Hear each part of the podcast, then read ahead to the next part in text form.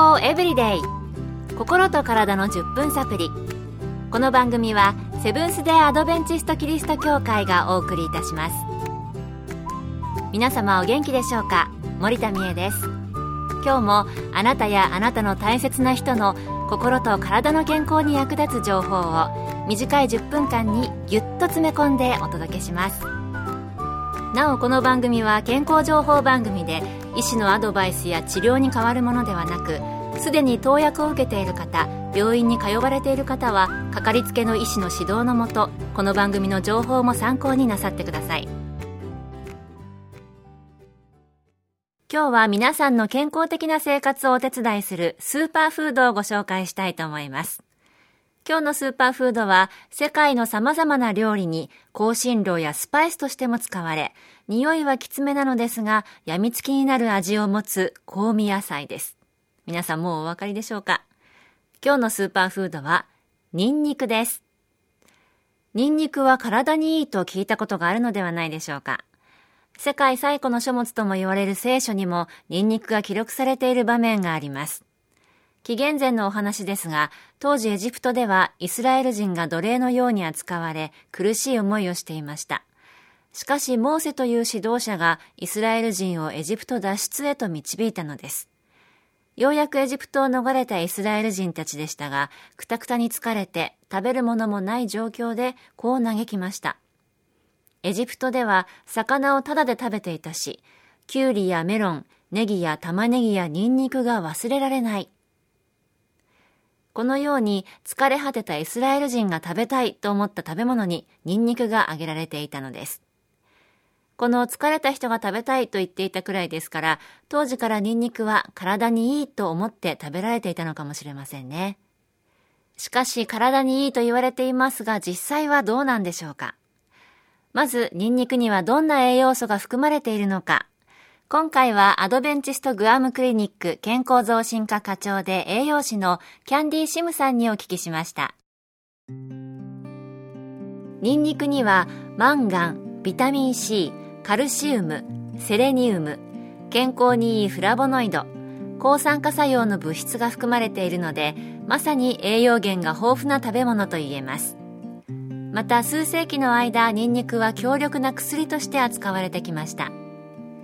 ニンニクは免疫力を強め一般の風邪や炎症によく効くことで知られています。146人の人を対象に12週間の研究を行ったところニンニクを食べなかった人たちに比べて風邪の回数が63%まで減った。また風邪が治るまでの期間も効果のない偽薬を投与された人たちは5日間それに比べてニンニクを摂取した人たちは1.5日に短縮されました。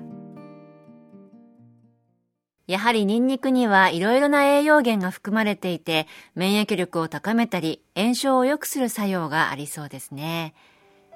それではこの辺で心の免疫力を高めてくれそうな優しい一曲をお送りします「Place of Quiet Rest」安部あすみさんのピアノ演奏でプレイスオブクワイエットレストです。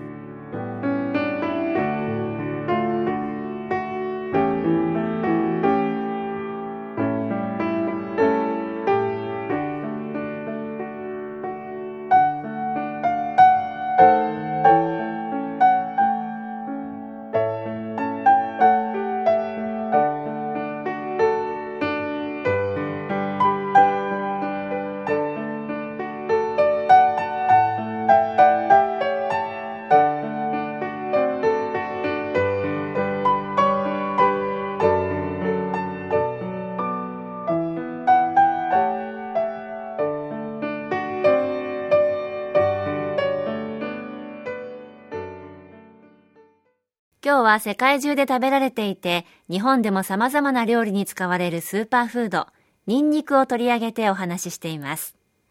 先ほど免疫力を高め、風邪にかかってしまった時、早く治すためにも効果的というお話がありましたが、風邪以外にどのような病気に効果的なのでしょうか引き続き栄養士のキャンディーシムさんにお聞きしました。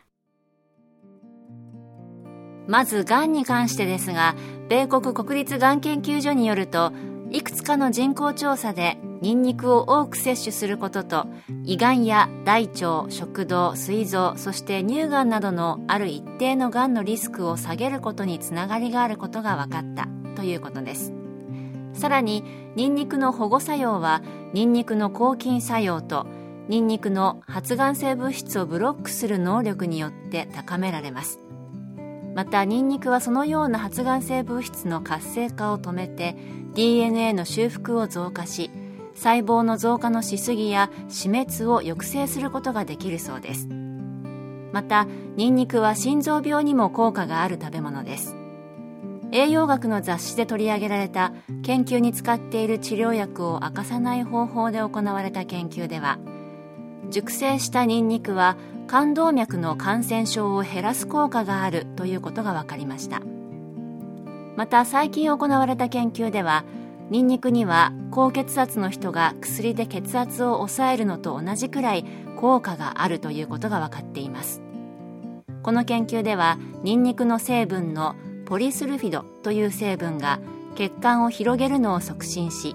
血圧を下げる働きをしてくれるということを説明しています。またニンニクは抗酸化物質が含まれていてこれはアルツハイマーや認知症の予防にもなります。フリーラジカルによる酸化的ダメージは老化のプロセスに関係がありこのダメージからニンニクの抗酸化物質が守ってくれるのです。ということでちょっと難しい話にもなりましたがまとめるとがん、心臓病、高血圧、そして認知症や老化の防止にもなるということなんですね。